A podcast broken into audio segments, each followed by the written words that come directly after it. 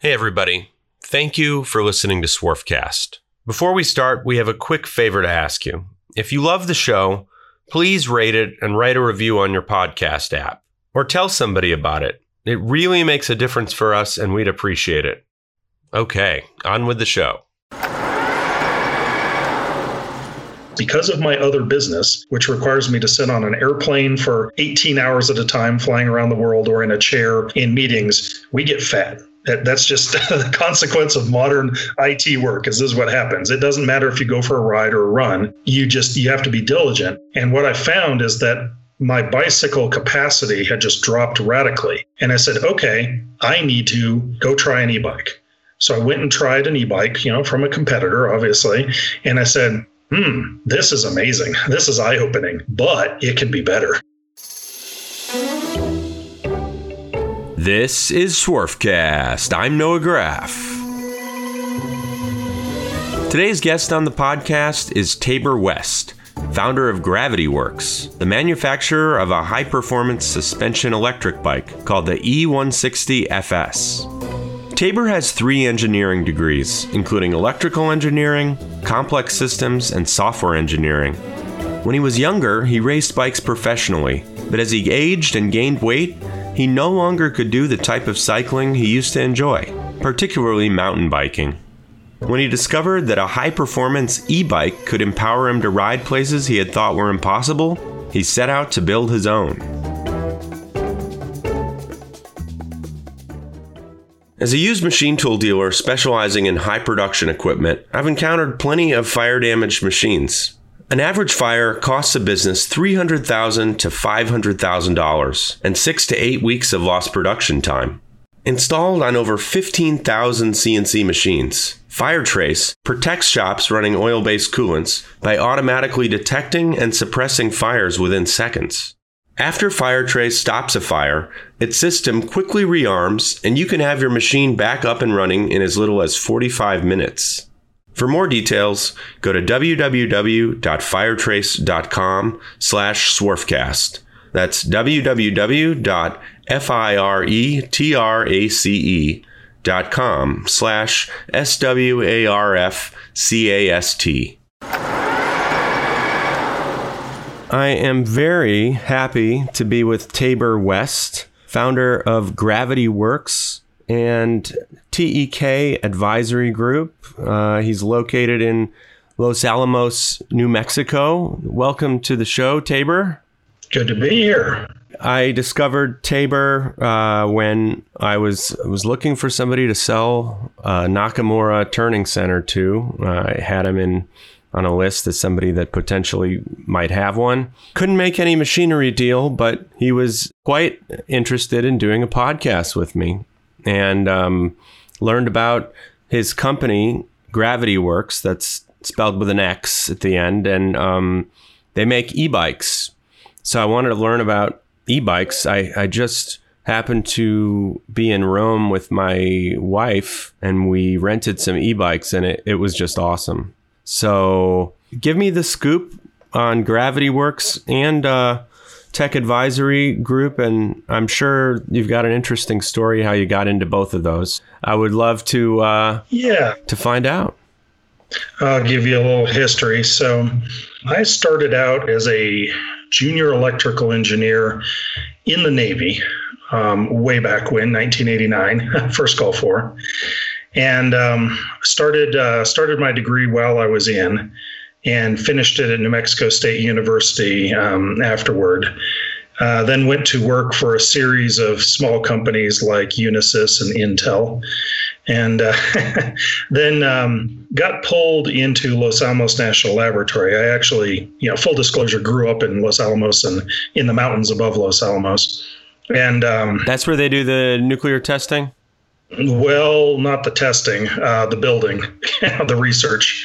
Okay. Yeah, so I worked on a, a number of interesting projects there. Two supercomputers, um, ran some of the very first fiber networks in existence, um, built their enterprise application suites, cybersecurity, uh, many many projects for DOE and DoD and the NNSA that oh, I'm sure they'll declassify them someday when we're dead. yeah.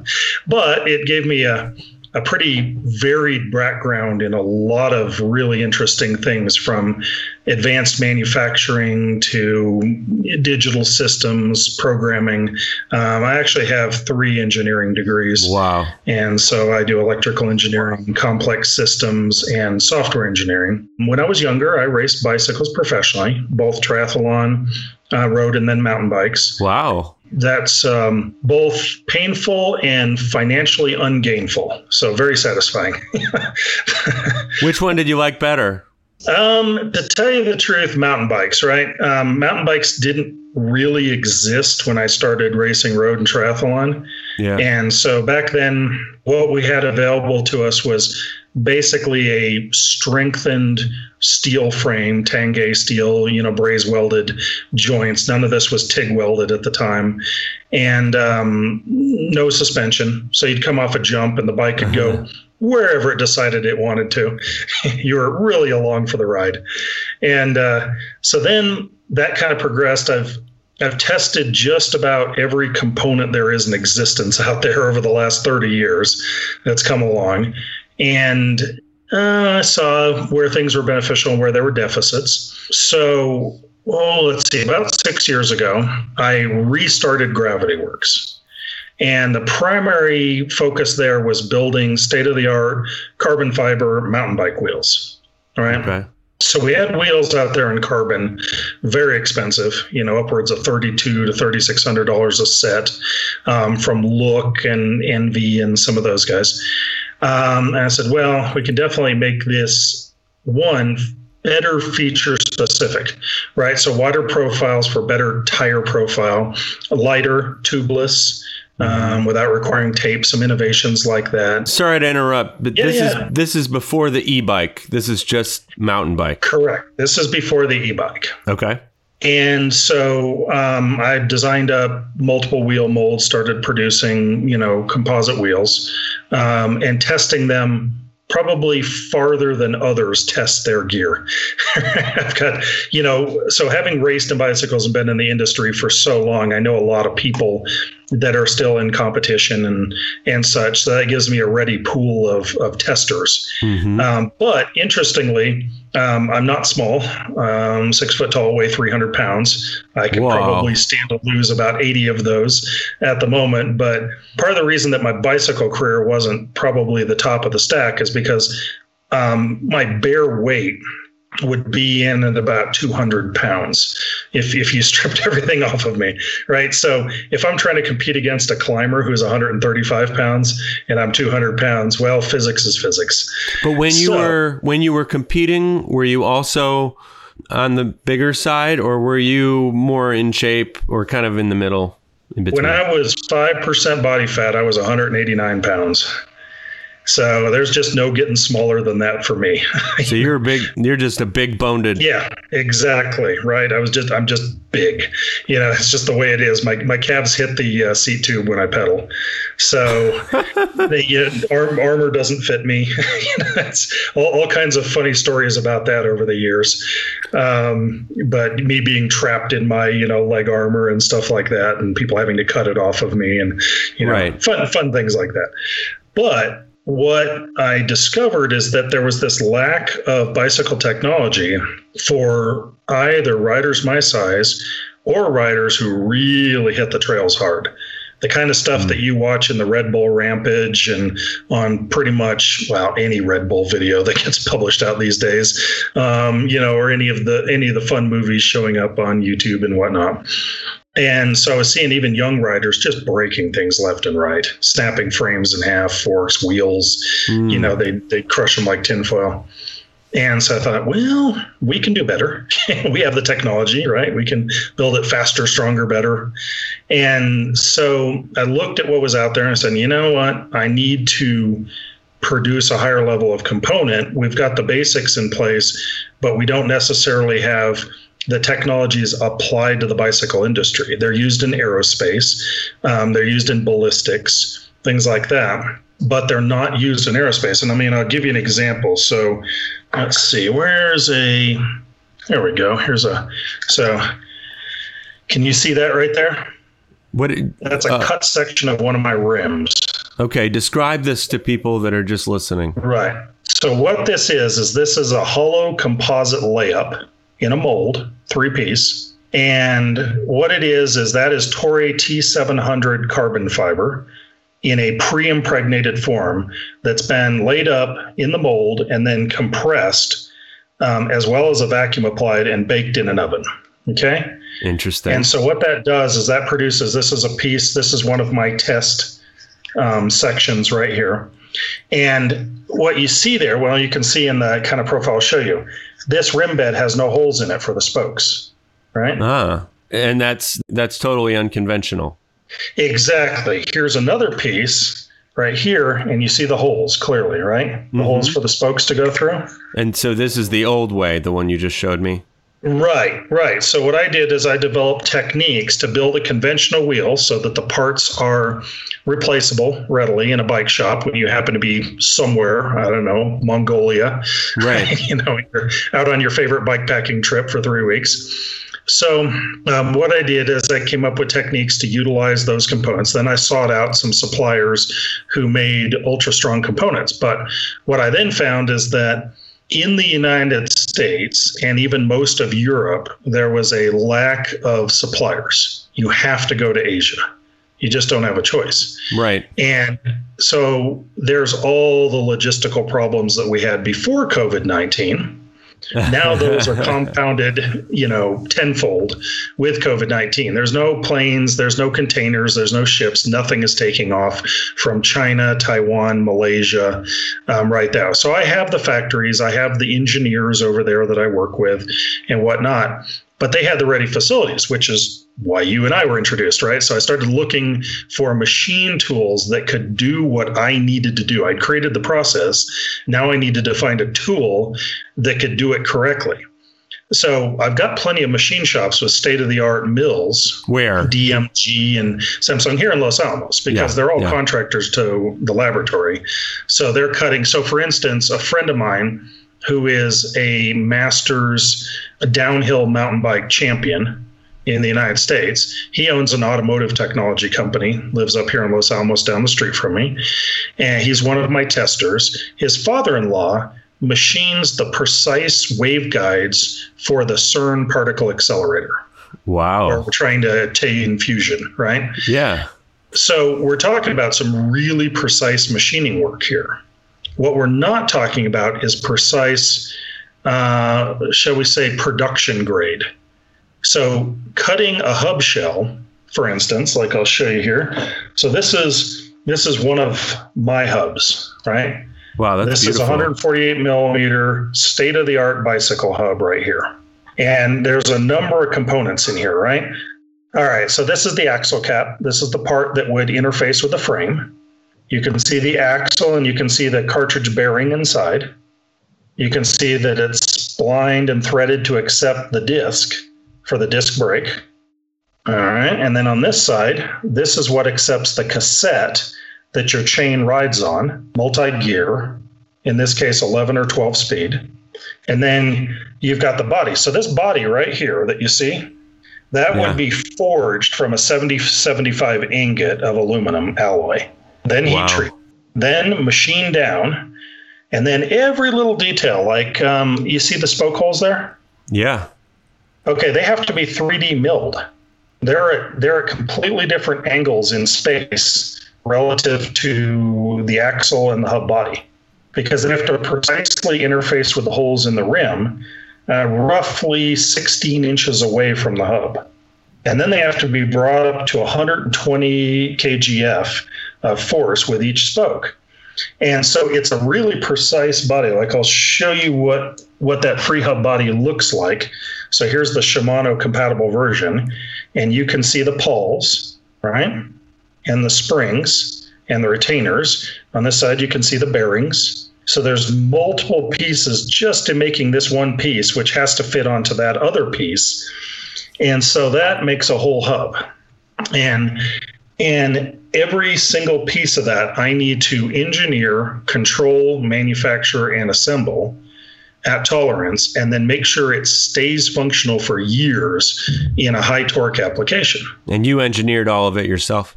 Right. Yeah. This is one. This is one hundred percent my design right here. However, this free hub is licensed from SRAM. Okay. And this free hub here is licensed from Shimano. But I still had to engineer the component. All they specify are these particular little risers and vanes on here, right? Mm-hmm. And that's so that it fits their cassette design. Other than that, they don't care how it interfaces to the hub. So it's up to me to define that component there. Looking for a screw machine, rotary transfer machine, or CNC machine? Graf Pinkert's got you covered. When you're buying any used machine, you're taking a risk. So it's important to buy from someone who knows their stuff and who is going to give you straight information about what you're buying. Graf Pinkert is a family owned firm that's been dedicated to selling great machine tools to the turn parts industry for 75 years. It specializes in the top multi spindle brands, including Index, Schutte, Gildemeister, Tornos, ZPS, Acme, and Wickman. They also sell a variety of other types of used equipment, such as CNC Swiss, CNC turning centers, and parts washers. Machine tools are complicated, if you're going to buy one, you should go to people who are knowledgeable and committed to the industry. Learn more at www.grafpinkert.com. That's www.grafpinkert.com. And is this totally different from any any other e-bike you're going to find? Well, yeah. So I'll, show you. Let's see. Because this is this is just so much more rugged. So here's a here's a competitor hub from Switzerland. That's uh-huh. a DT Swiss hub right there.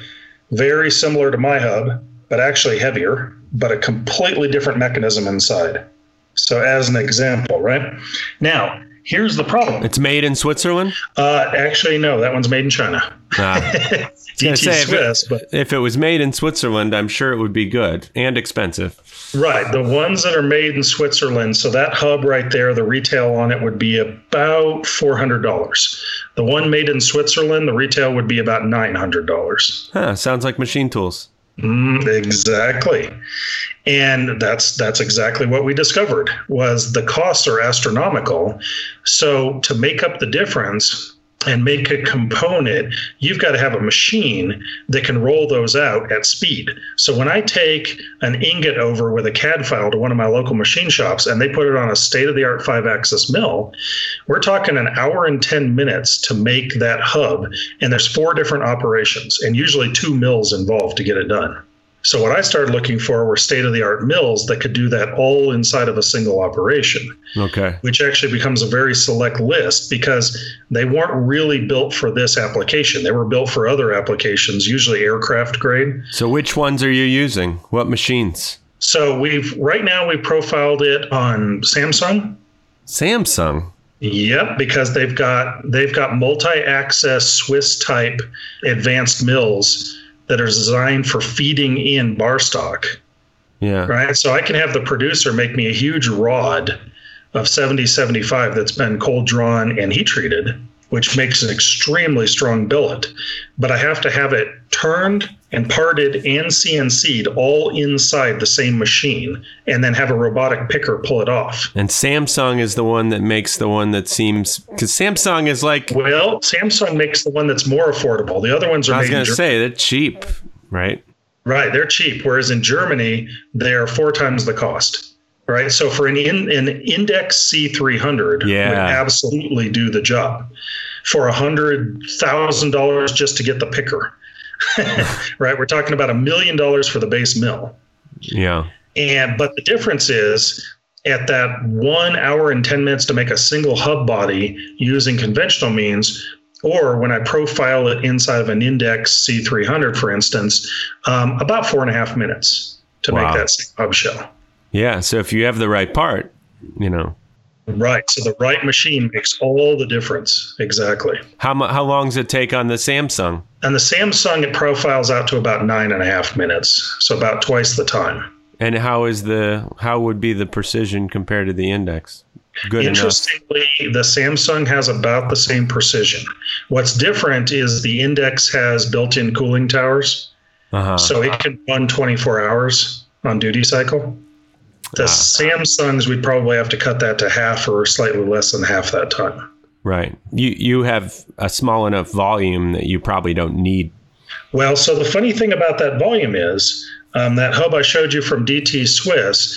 Um, they're producing about 50,000 of those hubs a month. Hmm. So the bicycle industry is far larger than most people realize. Um, that right now is a $17 billion a year industry. Now, when we get back to the e bikes, to your question earlier, this is what's interesting. An e bike, whereas one of my ultralight road bikes would be fully built with an entire group set ready to ride at about 16 pounds with disc brakes, hydraulic. Let me interrupt you a second. I just want to understand. Yeah. So, so these components, you're you're a contractor with those. This is the e-bike is your own bike, but the what you're using the Samsung for, that's to supply other bike makers? Well, both myself and others. Okay. Right? So so effectively I can build OEM wheel sets and hub sets for other manufacturers as well as my own Gravity Worx components. Okay. Right? Now, the demand these days tends to be for boutique hand built wheels. So I do all of that here. However, the the tricky part is actually the hubs, not so much the composite layup. The mm-hmm. composite layup isn't as hard to do.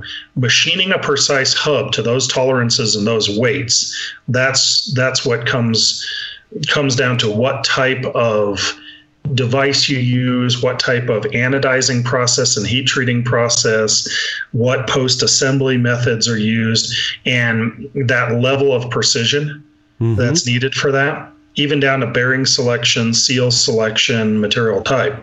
And so what I've been trying to do is increment the innovation. You're right, you can't make giant leaps because nobody's ready for it. Every other bicycle out there won't accommodate it. So you have to make small changes. Now, because I build my own bicycles, I can also make those specific changes and incremental jumps myself um, but it has to be as a complete bike. Hmm. Because when I change one component, it changes nine other components in there. Interesting. Now, I'll give you another interesting little example of something I do that no other bicycle manufacturer on earth does. So, this right here is a prototype rear derailleur. Okay. Now, that is CNC milled and painted. A prototype what? So, this is a rear derailleur. So, this is the shifting mechanism oh, wow. for the chain on the rear of the bicycle. And I designed this specifically for heavy duty mountain bike use and for my e bikes. And the reason being, the e bike is significantly heavier than a conventional bicycle. And the torque loads of adding, say, 70 newton meters of additional torque to the motor unit um, put severe stress across the chain, the chain ring, the rear cog, and that free hub mechanism that you saw in the hub earlier. So they all have to be redesigned to accommodate that. Then take a rider that weighs as much as I do and think about the span between a 100 pound rider and a 300 pound rider on the same bicycle. Right. right? It, it's tremendous. So we have to get really, really precise with the way every single component on the bicycle is designed and manufactured.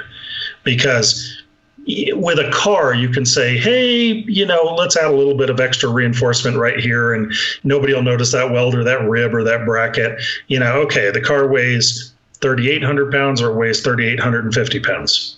On a bicycle, an extra pound is noticeable. Mm. Right. So we're down to grams on things. I mean, six or seven grams on a component matter because they add up. And you plan to sell this bike to the same bike to somebody who weighs 100 pounds and 300 pounds. Right, right. So the bike's up. You can see the bike up on the website, and there's a bunch of video of me climbing some really gnarly terrain on it on YouTube on the Gravity Worx channel. The the difference is most e-bikes out there in the full suspension long travel range. So my e-bike has six and a half inches of front and rear suspension travel. Um, 203 millimeter disc brake up front, 180 in the rear, 12 speed um, drivetrain. and it's got a 504 watt hour battery, and it uses a Shimano 250 watt motor unit um, and computer. And I can get 55 miles of heavy climbing out of a single battery charge on that bike. Wow.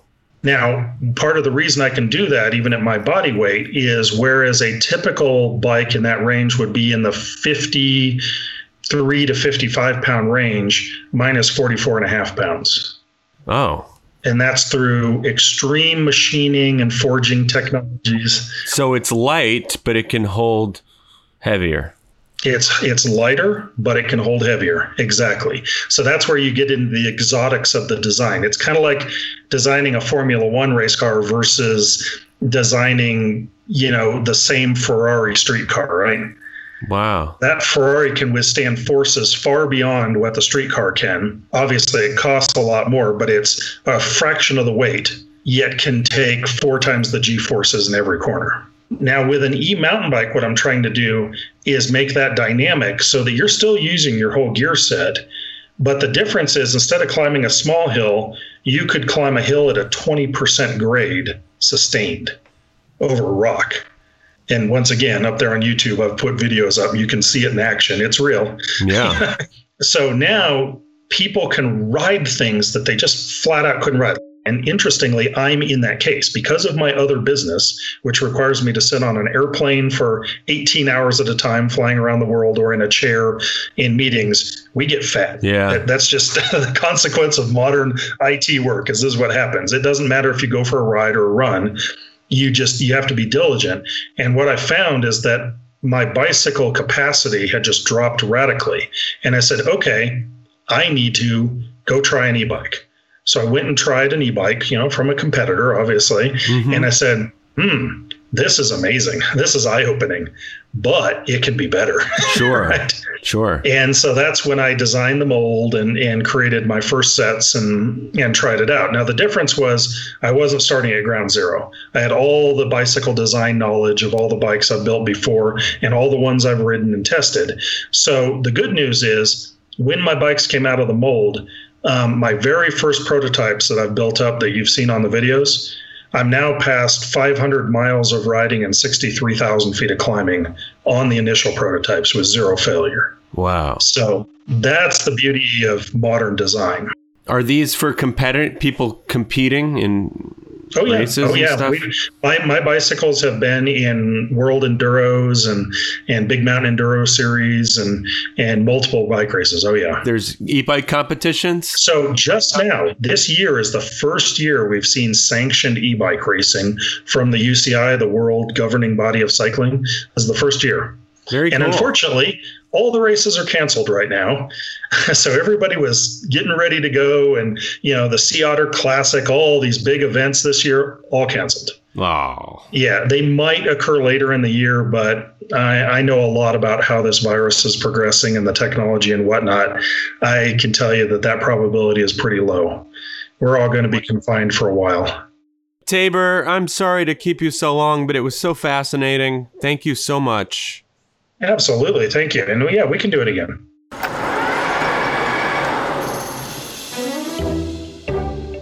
From today's machining world, this is a Swarfcast production. If you like this episode, please subscribe to the show and rate us on Apple Podcasts, Stitcher, or wherever you get your podcasts. Follow us on Facebook, Instagram, and today'smachiningworld.com to see extended video interviews and join our mailing list. I'm Noah Graff. Our audio engineer is Bill Steffi. Our managing editor is Ridgely Dunn. For information on advertising or to submit an idea for a future podcast, follow the contact information on today'smachiningworld.com.